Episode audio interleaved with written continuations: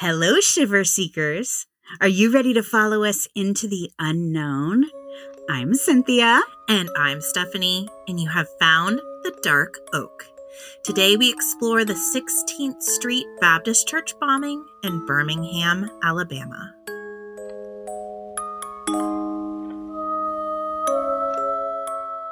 Welcome to the Dark Oak, the mystery podcast with purpose.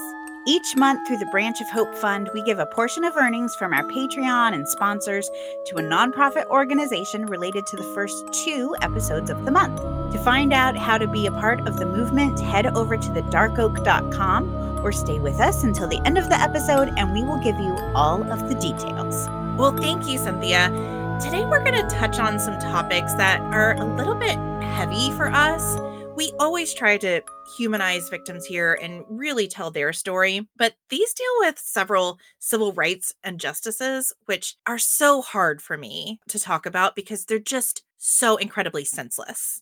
Right, right. There's just no justification whatsoever. There's no justification. And really, when you start looking at these dates, several of the issues I'm talking about happened in the 60s. That's not that long ago. No, it, it's during my parents' lifetime, Right. which is insane to think about. and several people involved in these cases are still alive. Wow. and still have memories. This 16th Street bombing, I know I- I told you that I wanted to cover it, and you already got emotional about it because it does deal with the senseless murder of children. This is going to be a little heavy for us, but it's such an important topic for us to cover. Really brings to light things we cannot forget. I think that we can move on from them, but we can't forget them because to to forget them and to forget the senseless murders of these innocent victims really does a disservice to everyone in my opinion I'm with you. I'm, I'm, gear- I, I'm already have tears. she already has tears in her eyes um I will be strong. yeah it's it's really really tough i know you're already tearing up so i'm just going to get right to it on september 15th 1963 in birmingham alabama the lives of addie mae collins cynthia wesley and carole robertson all age 14 and little carol denise mcnair age 11 would come to an end a splinter group of the kkk known as the cahaba river bridge boys would make sure of this Mm. it's just devastating.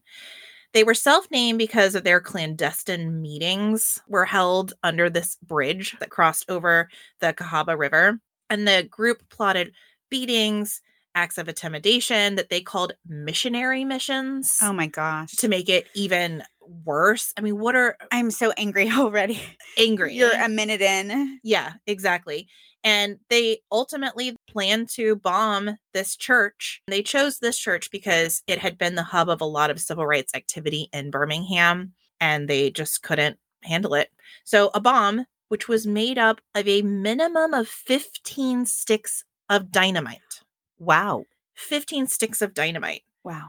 Actually, even saying sticks of dynamite, I literally am like, is it like a cartoon? I Like- know. I- well, that's what I was thinking. Where do you even get a stick of dynamite? well, somehow these guys figured out how to do it. Wow. They hid these sticks of dynamite attached to a time delay under the concrete steps of the church. Okay. And at approximately 10:22 a.m., an anonymous man phoned the 16th Street Baptist Church. The call was answered by the acting Sunday school secretary, a sweet little 14-year-old girl Oh. named Carolyn Maull. The anonymous caller simply said the words, three minutes to Maull, and then hung up. Less than one minute later, the bomb exploded. Oh. Okay. Yeah. five children children were in the basement at the time of the explosion they were in a restroom close to the stairwell and they were changing into their choir robes in preparation for the 11 a.m sermon entitled a rock that will not roll the explosion blew a hole measuring seven feet in diameter in the church's rear wall and a crater five feet wide and two feet deep in the ladies' basement lounge destroying the rear steps of the church and blowing a passing motorist out of his car. Wow. A huge explosion. Several other cars parked near the site of the blast were destroyed, and windows of properties located more than two blocks from the church were also damaged. All but one of the church's stained glass windows were destroyed in the explosion.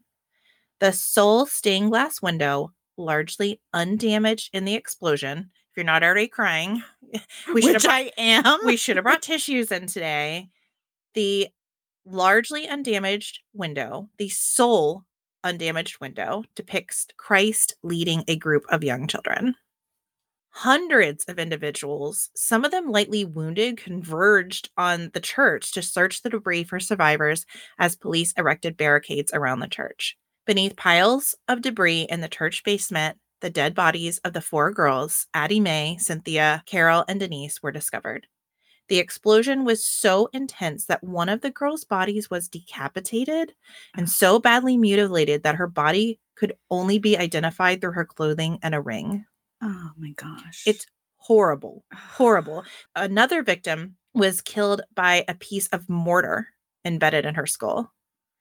Between 14 and 22 additional people were injured in the explosion, one of whom was Addie Mae's younger sister, 12 year old Sarah Collins. Remember, there were five children in the bathroom. Oh. She was the fifth. She was the only survivor. And Oh, her life has been really difficult, as you can imagine. Well, sure. She had 21 pieces of glass embedded in her face and was blinded in one eye. In her later recollections of the bombing, Sarah would recall that in the moments immediately before the explosion, she had watched her sister Addie tying her dress sash. That was the last thing she remembered seeing. Barbara Cross, the Reverend's eldest daughter, said, I will never forget the horrific noise. I remember everything got real dark and you could hear kids screaming. Oh my gosh. Initially, investigators theorized that the bomb thrown from the passing car had caused the explosion in the 16th Street Baptist Church.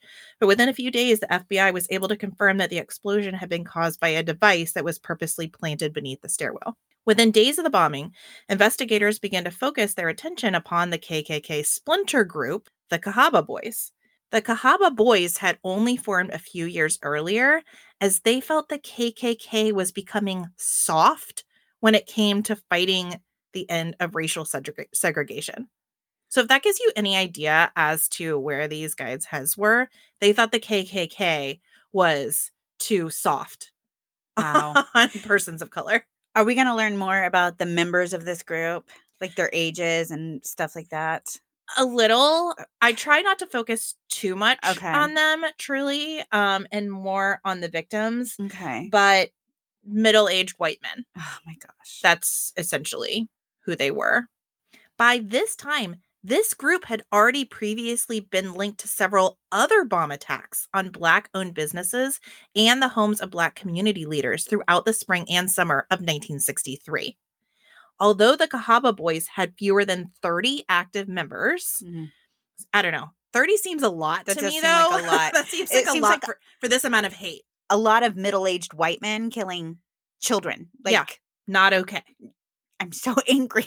Yeah. I'm so angry right now. Yeah. Among them were specific persons of interest named Thomas Blanton, Herman Cash, Robert Dynamite Bob Chambliss, Wow. and Bobby Cherry.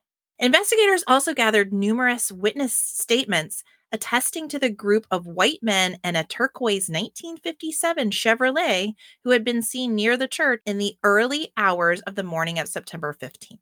These witness statements specifically indicated that a white man, which could have been either Cherry or Chambliss, had exited the car and walked towards the steps of the church.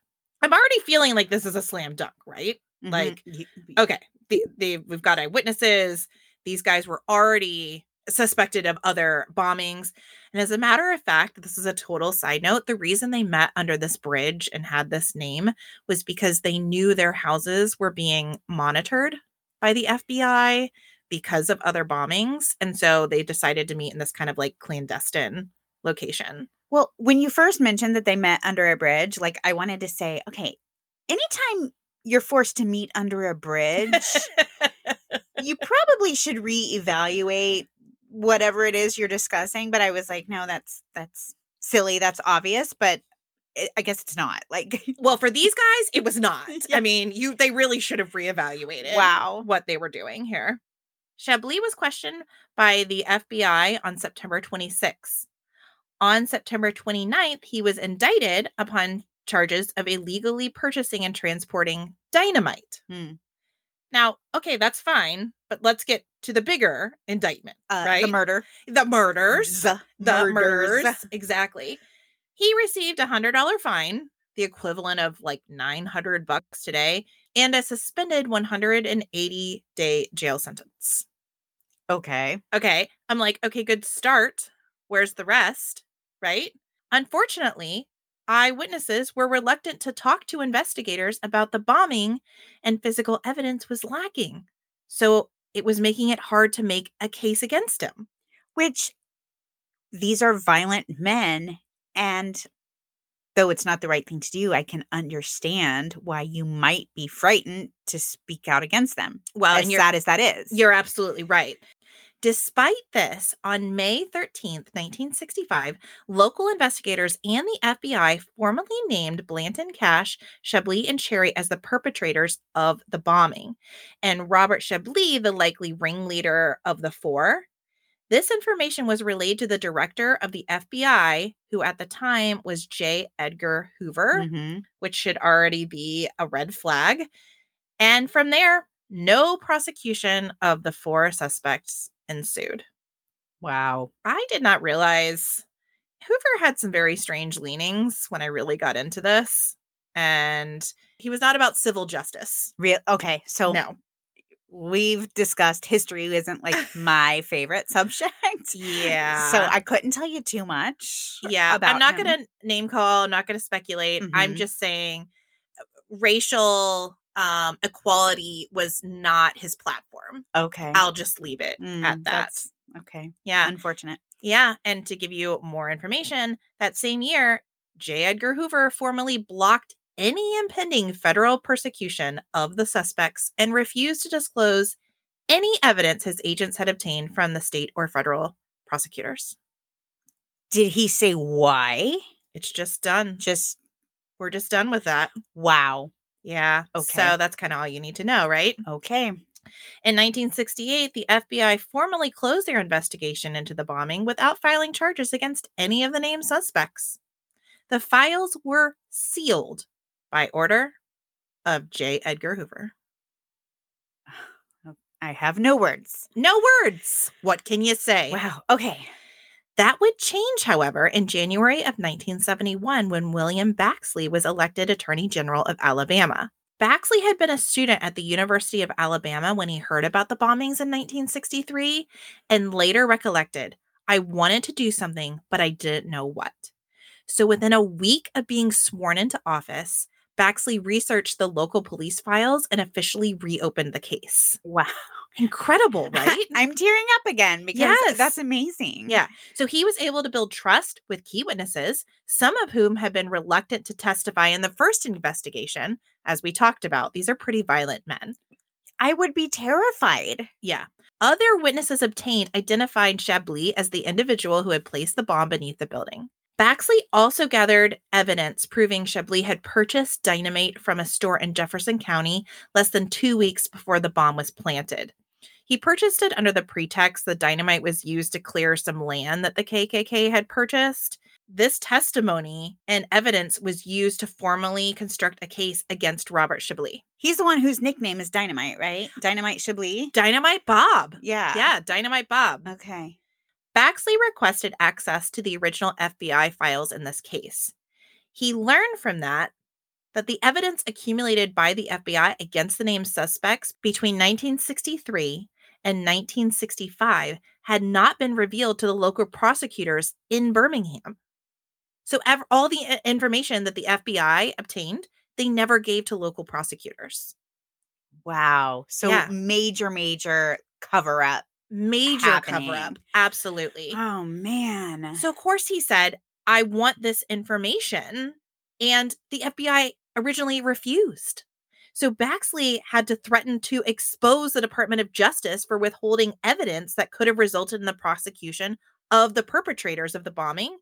And then, in response, Baxley received a good number of FBI documents.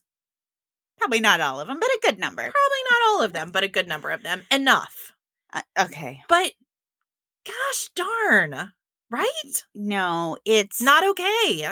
no, it's just it's so corrupt. It's just so corrupt. Yeah. And uh, mean- just a lot of cover up, a lot of backslapping, a lot of, yeah, And these are humans. These are children. These are yeah, absolutely. it's just it makes me physically feel sick, honestly. Yeah. On September 24th, 1977, as a direct result of Baxley saying, I'm going to do something, Chambliss was indicted on four counts of murder, one for each child killed in the bombing. But the judge set aside three of the counts and stated he would only be tried on one. And, Why? Uh, no explanation was given. He just said, We're just going to set those aside. He can only be tried on one. Okay. Yeah. Okay. I mean, I if he, you know, depending on if he's convicted, what his punishment is, like it may not matter, but for those families, it would matter. That's exactly how I felt because if he's going to be found guilty of one, he'll be found guilty of all of them. Right. Correct. So it may not make a change in his uh, like his conviction and therefore his sentence. right. However, those families deserve justice too. Right. Right. It's just a matter of principle. I feel the same way. So he was only tried on the death of Carol Denise McNair. Remember, she was the, The- youngest. Yeah. Yeah. Following the closing arguments, the jury retired to begin their deliberations, which lasted for over six hours and continued into the following day. Okay. Um. To me, this seems like how can it take that long to figure out his Well, you know what? When you said over six hours, in my mind, I was processing it like only six hours because I read somewhere or heard something, and these are, of course, modern day cases that this statement is based upon. But the longer a jury takes to deliberate, the higher the chances of a a guilty verdict. Oh, is that true? Mhm. Oh, because I guess if you're going to find somebody guilty, you want to really go over every little thing and be very confident. So like when a when a verdict comes back after just a couple of hours, that can often lead to an innocent verdict. So I it's funny cuz I interpreted it the exact opposite that you did, like only 6 hours? I'm like, he's guilty. He's guilty. we don't even need to slam the gavel. we don't even need to discuss this. I can tell you right now. Exactly. On November 18, 1977, they found Robert Chambliss guilty of the murder of Carol Denise McNair, and he was sentenced to life imprisonment for her murder. Well, thank goodness. Thank goodness. But again, he should have been convicted on more than one. I imagine as a, a family member of a loved one, I would just I would just want to know that he was held responsible. Yeah. Now, remember, he was only one of four Right. named suspects. So I wonder if maybe they're each gonna be tried for one. Well, there's more more evolution here Okay. as we go through Okay. the decades. I won't jump ahead. But he was known as being the ringleader. Sure. I mean, Dynamite Bob. Uh, right. He purchased the dynamite. He purchased the dynamite, and there were several eyewitnesses that said he was the one that actually had planted the dynamite. okay. There wasn't any more movement in the case until 1995. Wow. How many how many years later is that? More than a decade? So, yeah, he was found guilty in 1977. So wow. almost Almost, two 20 years. Almost 20 years. Yeah. And the FBI, And these guys are just out free, absolutely awful. being awful, knowing what they have done. Ugh. And what I found shocking about this too is none of them had a guilty conscience, or if they did, it certainly wasn't known. None of them came forward and said, "Listen, I, I, I've I've grown a conscience. I need to tell someone what I did." Nothing. There was no no confessions. Mm. But the FBI finally decided maybe we should research this. Oh, maybe we should look into this. okay. Thank you, FBI. Thank you, FBI, again in 1995. They wound up contacting several different law enforcement branches. So it was a coordinated effort between local, state, and federal governments to review cold cases of the civil rights era in hopes of prosecuting perpetrators. So that's amazing. It is amazing. I'm glad we've evolved. we are least- making progress. yes. Small steps, right? Yes. they unsealed 9,000 pieces of evidence previously gathered by the FBI in the 1960s. And many of these documents related straight to the 16th Street Church Baptist bombing, and they had not been available to Baxley back in the 1970s. Wow. Wow. So Remember, I said they gave him some. right. So Think about how They much better still- his case would have been Right. if he they had just given it to him. Maybe maybe uh Chambliss could have been convicted of all four murders. Absolutely. Well, maybe. I don't know because the judge just threw out the other three. But whatever it is, this is, I mean, again, the 70s, the 90s. Right. This is not w- that long ago. Right. The nine that's what's crazy to me is the 90s. I mean, I was alive in the 90s. Yes. I was thriving in the 90s. that was my decade. Yeah. And, uh, and this is just now. People are just now looking into providing justice for these families. that's insane. And honestly, and I, I'm kind of embarrassed to say this, but I don't think I realized that. Yeah. It's really eye opening. And again, this is heavier material than we normally cover. A lot of our cases are twisty and turny and, you know, head scratchers.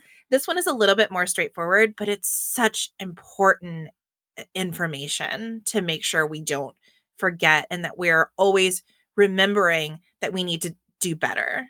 Let's always just do better. Let's always be evolving. We have to look back in order to look forward. Sure. In May of 2000, the FBI publicly announced their findings that the 16th Street Baptist Church bombing had been committed by four members of the KKK splinter group known as the Cahaba Boys. The four individuals named in the FBI report were the original suspects Wow. from the 60s Mhm. Blanton, Cash, Chambliss, and Cherry. By the time of the announcement, Herman Cash had already died, but Thomas Blanton and Bob Cherry were still alive and both were immediately arrested. And they're- at this point, if they were middle aged back in the 60s, they're what, 80s, 90s? Yeah, I mean, guess they're older. I think they were in their 60s and 70s. Okay. Yeah, in their 60s and 70s. Now, both stood trial and each were convicted of four counts of murder, Okay. each, Thank God. which resulted in life imprisonment for both. Mm-hmm. In 1963, the 16th Street church bombing in Birmingham, Alabama was meant to disparage Blacks from seeking equality and freedom and propel fear and instill hopelessness, but the opposite became true. Outrage over the death of the four young girls helped build increased support behind the continuing struggle to end segregation, support that would lead to the passage of both the Civil Rights Act of 1964 and the Voting Rights Act of 1965. But in that sense, the bombing's impact was exactly the opposite of what its perpetrators had intended. So there were some awful people out there making some awful choices, doing some awful things, but there were good people too. It's, Yes. it's like Fred Rogers always says to look for the helpers. yes. You know, and I feel like that you have when horrible things happen, you need to look for the helpers. And there were plenty of advocates out there really trying to make a difference. And these two acts really show that. Mm-hmm. So, why is this story important? In a lot of ways, socially, historically, ethically, and also it pertains to this podcast. It's criminally important. It's not a mystery, no. But what has happened is because this has been open and closed and open and closed, and it's decades of trying to solve the crime, people like the prosecutor William Baxley and others hadn't come along. The four girls and their families would have never been given justice. The US government realized this, and in 2008, the Emmett Till Unsolved Civil Rights Crime Act was passed and signed into law on October 7th. It allows the reopening of cold cases of suspected violent crimes committed against African Americans before 1970, Wow.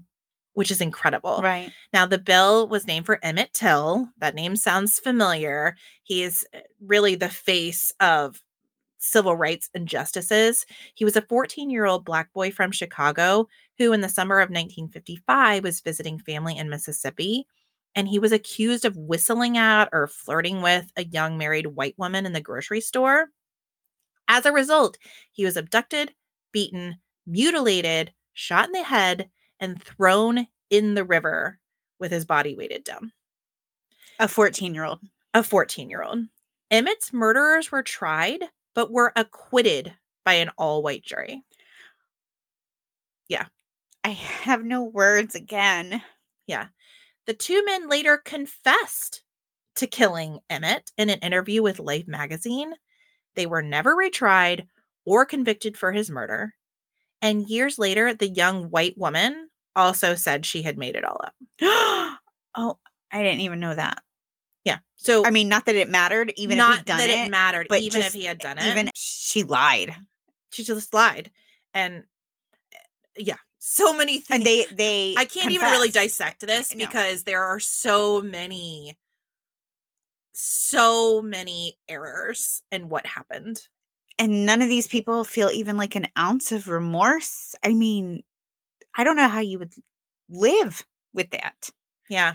Oh gosh. So this legislation was rightly named for Emmett Till because his case is a famous example of a racial killing for which no one was successfully tried.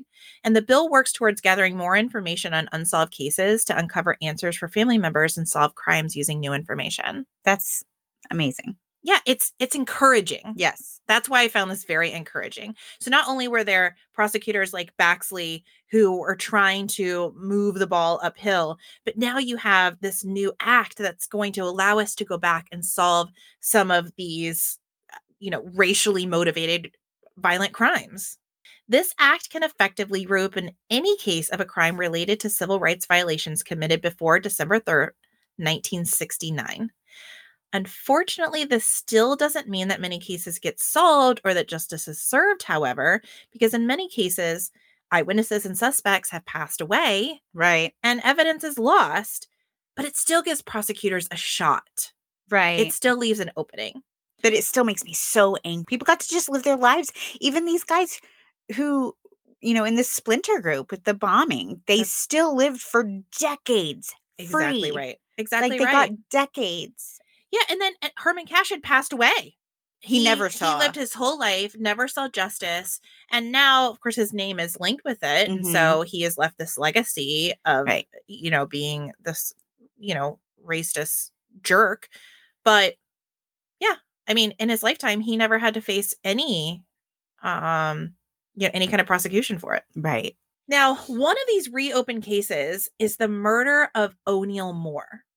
Now, Oneal Moore was the first African American deputy sheriff for the Washington Parish Sheriff's Office in Varnado, Louisiana.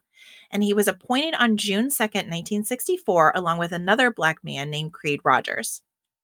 Now, hatred for Oneal began well before he was even appointed as deputy. During the 1960 and 1964 elections for sheriff in the Washington Parish, the KKK ran its own candidate against the incumbent Sheriff Dorman Crowe.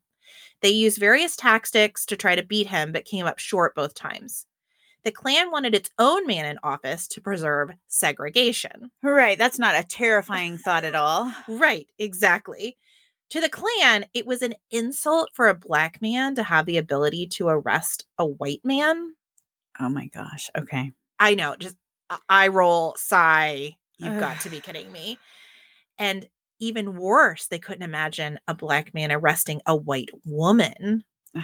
Like we need all this additional. I mean, it's like so absurd. It's just so. it, it's so absurd. It was essentially the ultimate insult that any black man would have the power of the law behind him because it had never been so.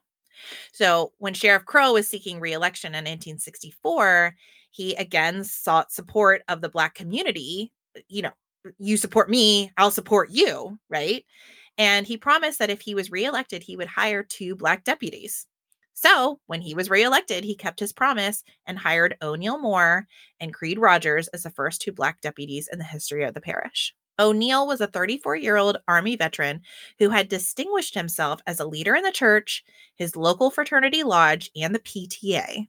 He was also a doting husband and father of four little girls. Oh no. And when I say little, I mean little. They were all under the age of nine Mm. little girls.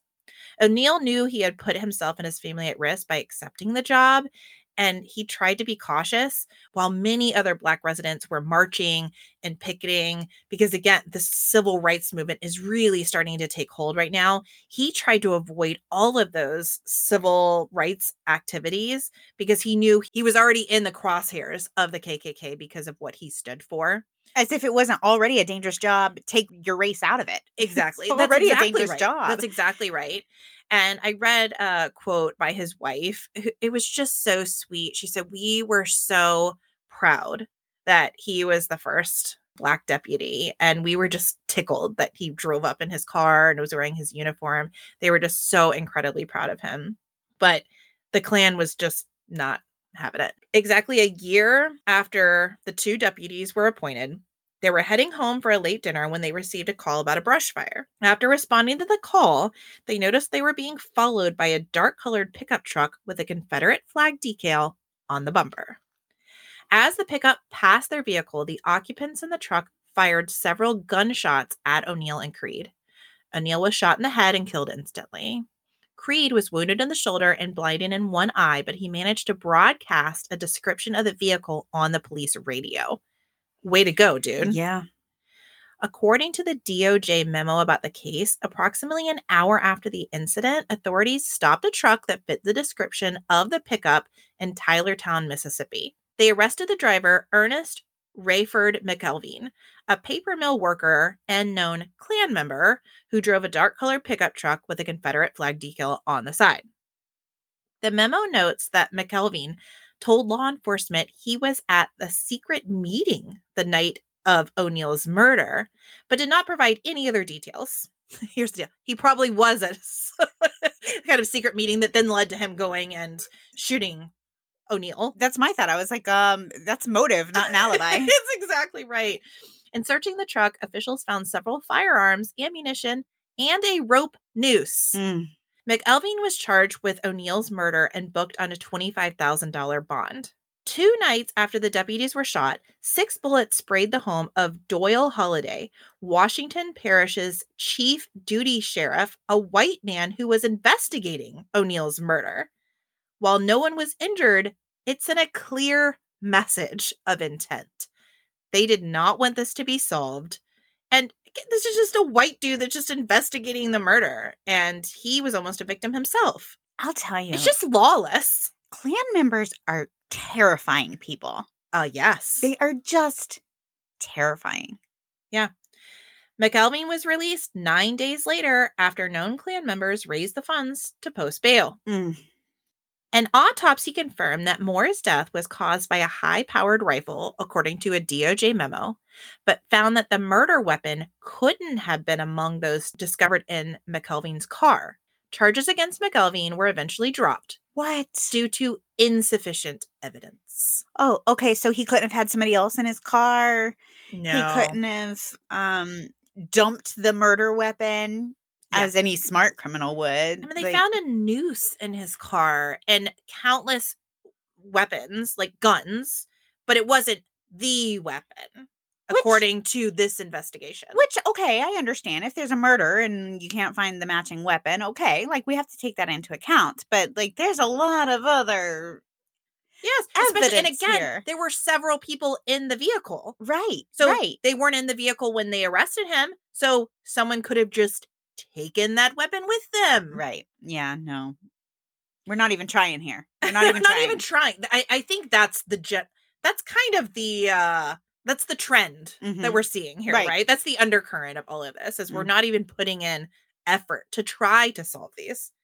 The FBI then conducted a two-year investigation into the case, interviewing more than 1,400 people and generating more than 2,000 reports. Multiple suspects were investigated, including many of the men who posted bail for McElveen, as well as other known Klan members in the area. According to, again, this DOJ memo, one of the major roadblocks in investigating the case at the time was fear of retaliation from the Klan, which we're coming back to. And I think is a very just as a, like a citizen, that would be a very v- valid fear. These are terrifying, lawless people, like you said, just lawless.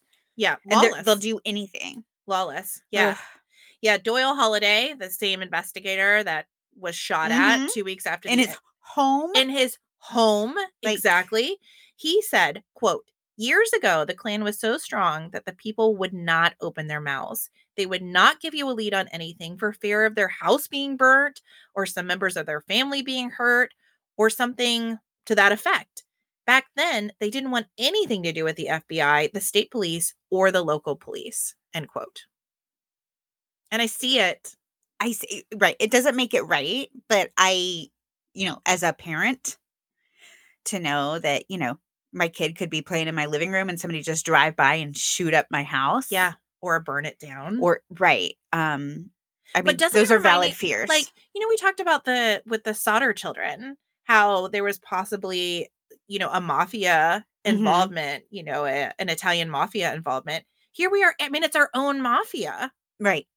American mafia It's no yeah. vigilante vigilanteism I mean, it's because you dislike somebody's skin color.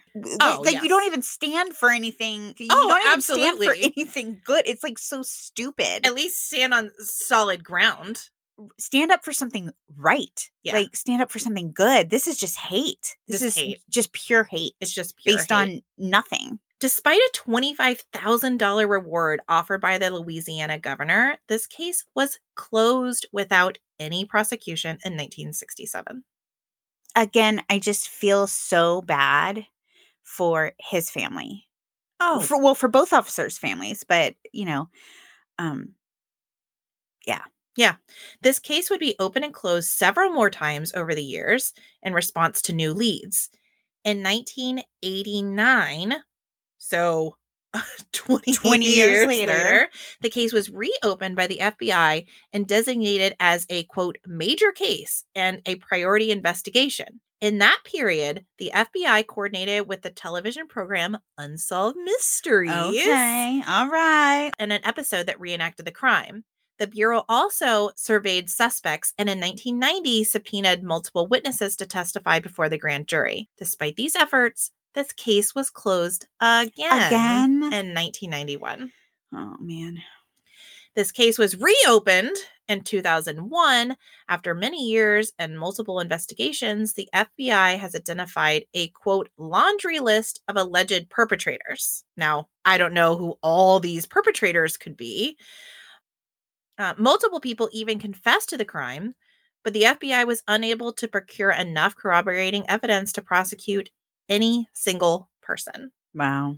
The Bureau continued to pursue Oneal's case even after McElveen, the main suspect, died in 2003. In 2016, so it was reopened in 2001. Here we are, 2016, citing the quote, virtual impossibility of prosecuting this case, end quote. A lack of viable leads and a statute of limitations, the FBI closed the case once more And at that point, it had been 50 years. been 50 years. Right. For his part, Creed Rogers, the deputy Mhm. that was riding along with Oneal Moore, refused to be frightened away from his police career. Good for him. And in 1988, he retired as a full captain from the sheriff's department. Okay, crying again. Again, he said, quote, I still wonder who could have done it. And that'll be with me forever. Who could have done that? You know, when people try to kill you and you haven't done anything to them. Why? That never leaves your mind. Sometimes you wonder if they're still out there, still wanting to try it. It's a bad feeling. Mm. My heart breaks for him hmm Well, and he never got justice for himself and for his friend. and for his friend. Exactly. Oneal's widow, Mavella, said of her husband's murder, quote, When they tried to get rid of Creed and Oneal, it didn't frighten them. It just gave others more courage. By covering this case, I hope that anyone having information will come forward.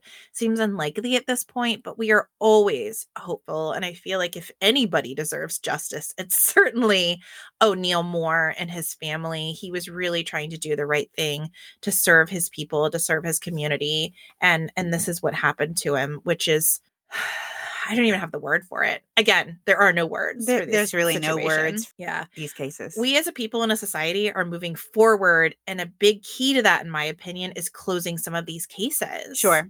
this episode also represents one of our february 2024 branch of hope nonprofit organizations and we've chosen for this case the national trust for historic preservation the fund itself is a privately funded nonprofit organization which works to save america's sites they also do that through telling the full American story, which leads to a lot of multicultural opportunities, build stronger communities, and it also invests in preservation for the future. And the 16th Street Baptist Church receives funds from this oh, organization. Oh, wow. Yeah. And every year, about 100,000 people come to visit the 16th Street Baptist Church, Mhm. which I understand. I mean, when they want to see part of history, part of their heritage, and there are tours that are put on by the church members. And in addition, the church hosts numerous community events and offers a benevolence ministry that provides emergency financial support for those in need. There's also a fatherhood ministry, which Oh. is to educate and mentor young fathers. There's a wall builders program to help with recovering addicts. A lot of good things Right. happening at They're this church still doing good. they're still doing good things. They still are a, a, a pillar, really a cornerstone of their community Right. and continuing to good, do good things. And so this National Trust for Historic Preservation has helped to keep the building in its state where the the congregants can serve the community. The congregation has completed many critical and expensive repairs to its main building in recent years. Of course, it was repaired from the initial bombing. A lot of community members came together to help with that. And actually, there was a huge donation, believe it or not, from a parish in Ireland that oh, helped to restore their stained glass windows, Oh, which is really, that's beautiful. really beautiful. A $250,000 national grant with $500,000 in matching funds was raised by the congregation, and it supported the critical work on a roof, the foundation, and the exterior of the 16th Street Baptist adjacent parsonage, along with the installment of a ramp uh, to get in compliance with the American with Disabilities Act. It's a lot of really great things going on there. And by contributing to the National Trust for Historic Preservation, we hope to propel their mission of saving America's historic sites, which really tell the story of our American history. hmm And on their website is a beautiful quote by Reverend Martin Luther King Jr. that I'd like to close with. He said, quote, "You don't have to see the whole staircase. Just take the first step." End quote. Okay, now I'm crying. I managed to make it through the episode. Um, but I feel like this applies to so many things. I think it's actually the perfect quote for the National Trust for Historic Preservation, but also for us as a people. You know, we don't know what it's going to look like on the other side, but we have to take these first steps to solve some of these crimes that no one was ever prosecuted for. We knew who did them. We knew the perpetrators, but they were never brought to justice. And to continue to give faces to these victims that created change hmm that helped to propel us forward. And of course, they weren't intentionally martyrs. That's not how they set their themselves up, but they they have made others' lives better. I don't know if that's the right way to say it. Their lives were stolen from them, but their lives still had great meaning. Absolutely. That's And absolutely right. They still had great purposes. great purposes. Here we are talking about their lives and how important they were and how again we need to to do better. And I think that we are. I mean the FBI in opening these investigations of their own in 1995 and the Emmett Till Unsolved Civil Rights Crime Act that was passed. I think we are making steps forward and it's wonderful that this is here that we can go back and explore some of these unprosecuted cases and see if there's any way we can we can bring closure. Absolutely. That gives me that gives me, you know, hope and like you said earlier, encouragement. Yeah. Oh, wow. That I was told you uh, it was really heavy. unlike Stephanie. I cried the entire episode. I told you it's a little bit heavier than we normally cover on this podcast. But once I started going, I just felt compelled that this is what we needed to talk about today. Well, and I think that's part of why it hits so hard is because it is still very relevant Yes. and it is very important and that's that's that's why it stings. That's why it hurts to hear Yeah. because it is still still relevant. Yeah. Um, if you feel compelled by the story and you would like to help the congregation at the 16th Street Baptist Church, please consider voting for the National Trust for Historic Preservation and our Branch of Hope Fund uh, poll, if you will, on both our Facebook page and our Twitter page. And Cynthia is going to represent our second nonprofit case next week. Uh, where we cover Jennifer Kesse and her scholarship fund. To vote, just head to our Facebook page or Twitter page Yes. to let us know through our online poll which fund speaks to you. There are no strings attached, no gimmicks. We are simply a podcast leading through words and actions, and we want to make sure your voice is heard. The mysteries we explore bring us excitement, entertainment, and fun, but we want to remember the human side of these events, and the Branch of Hope allows us to do just that. If you love this episode, love us, or love the Branch of Hope, please like and subscribe and tell someone. We're doing good work and we need you to help spread the good word. Forward this episode to a friend who might like it. You can also join our Patreon, which will allow us to keep creating and connecting with you. Easy to do. You go to patreon.com, P A T R E O N.com, and search for the Dark Oak. Please send us an email at the dark oak podcast at gmail.com. We are open to your questions, comments, and anything else you want to share. For other ways to connect, hop over to the darkoak.com.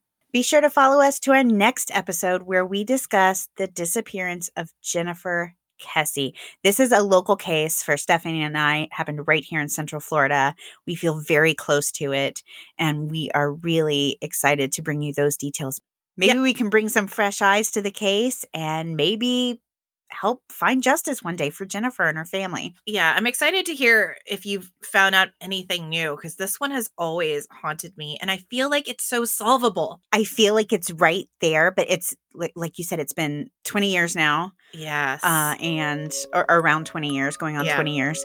And yeah, we uh okay, we need think? you all to tune in because we've got to solve this one, guys. we do. we do. all right. Thanks for listening, Shiver Seekers. You guys rock. Bye.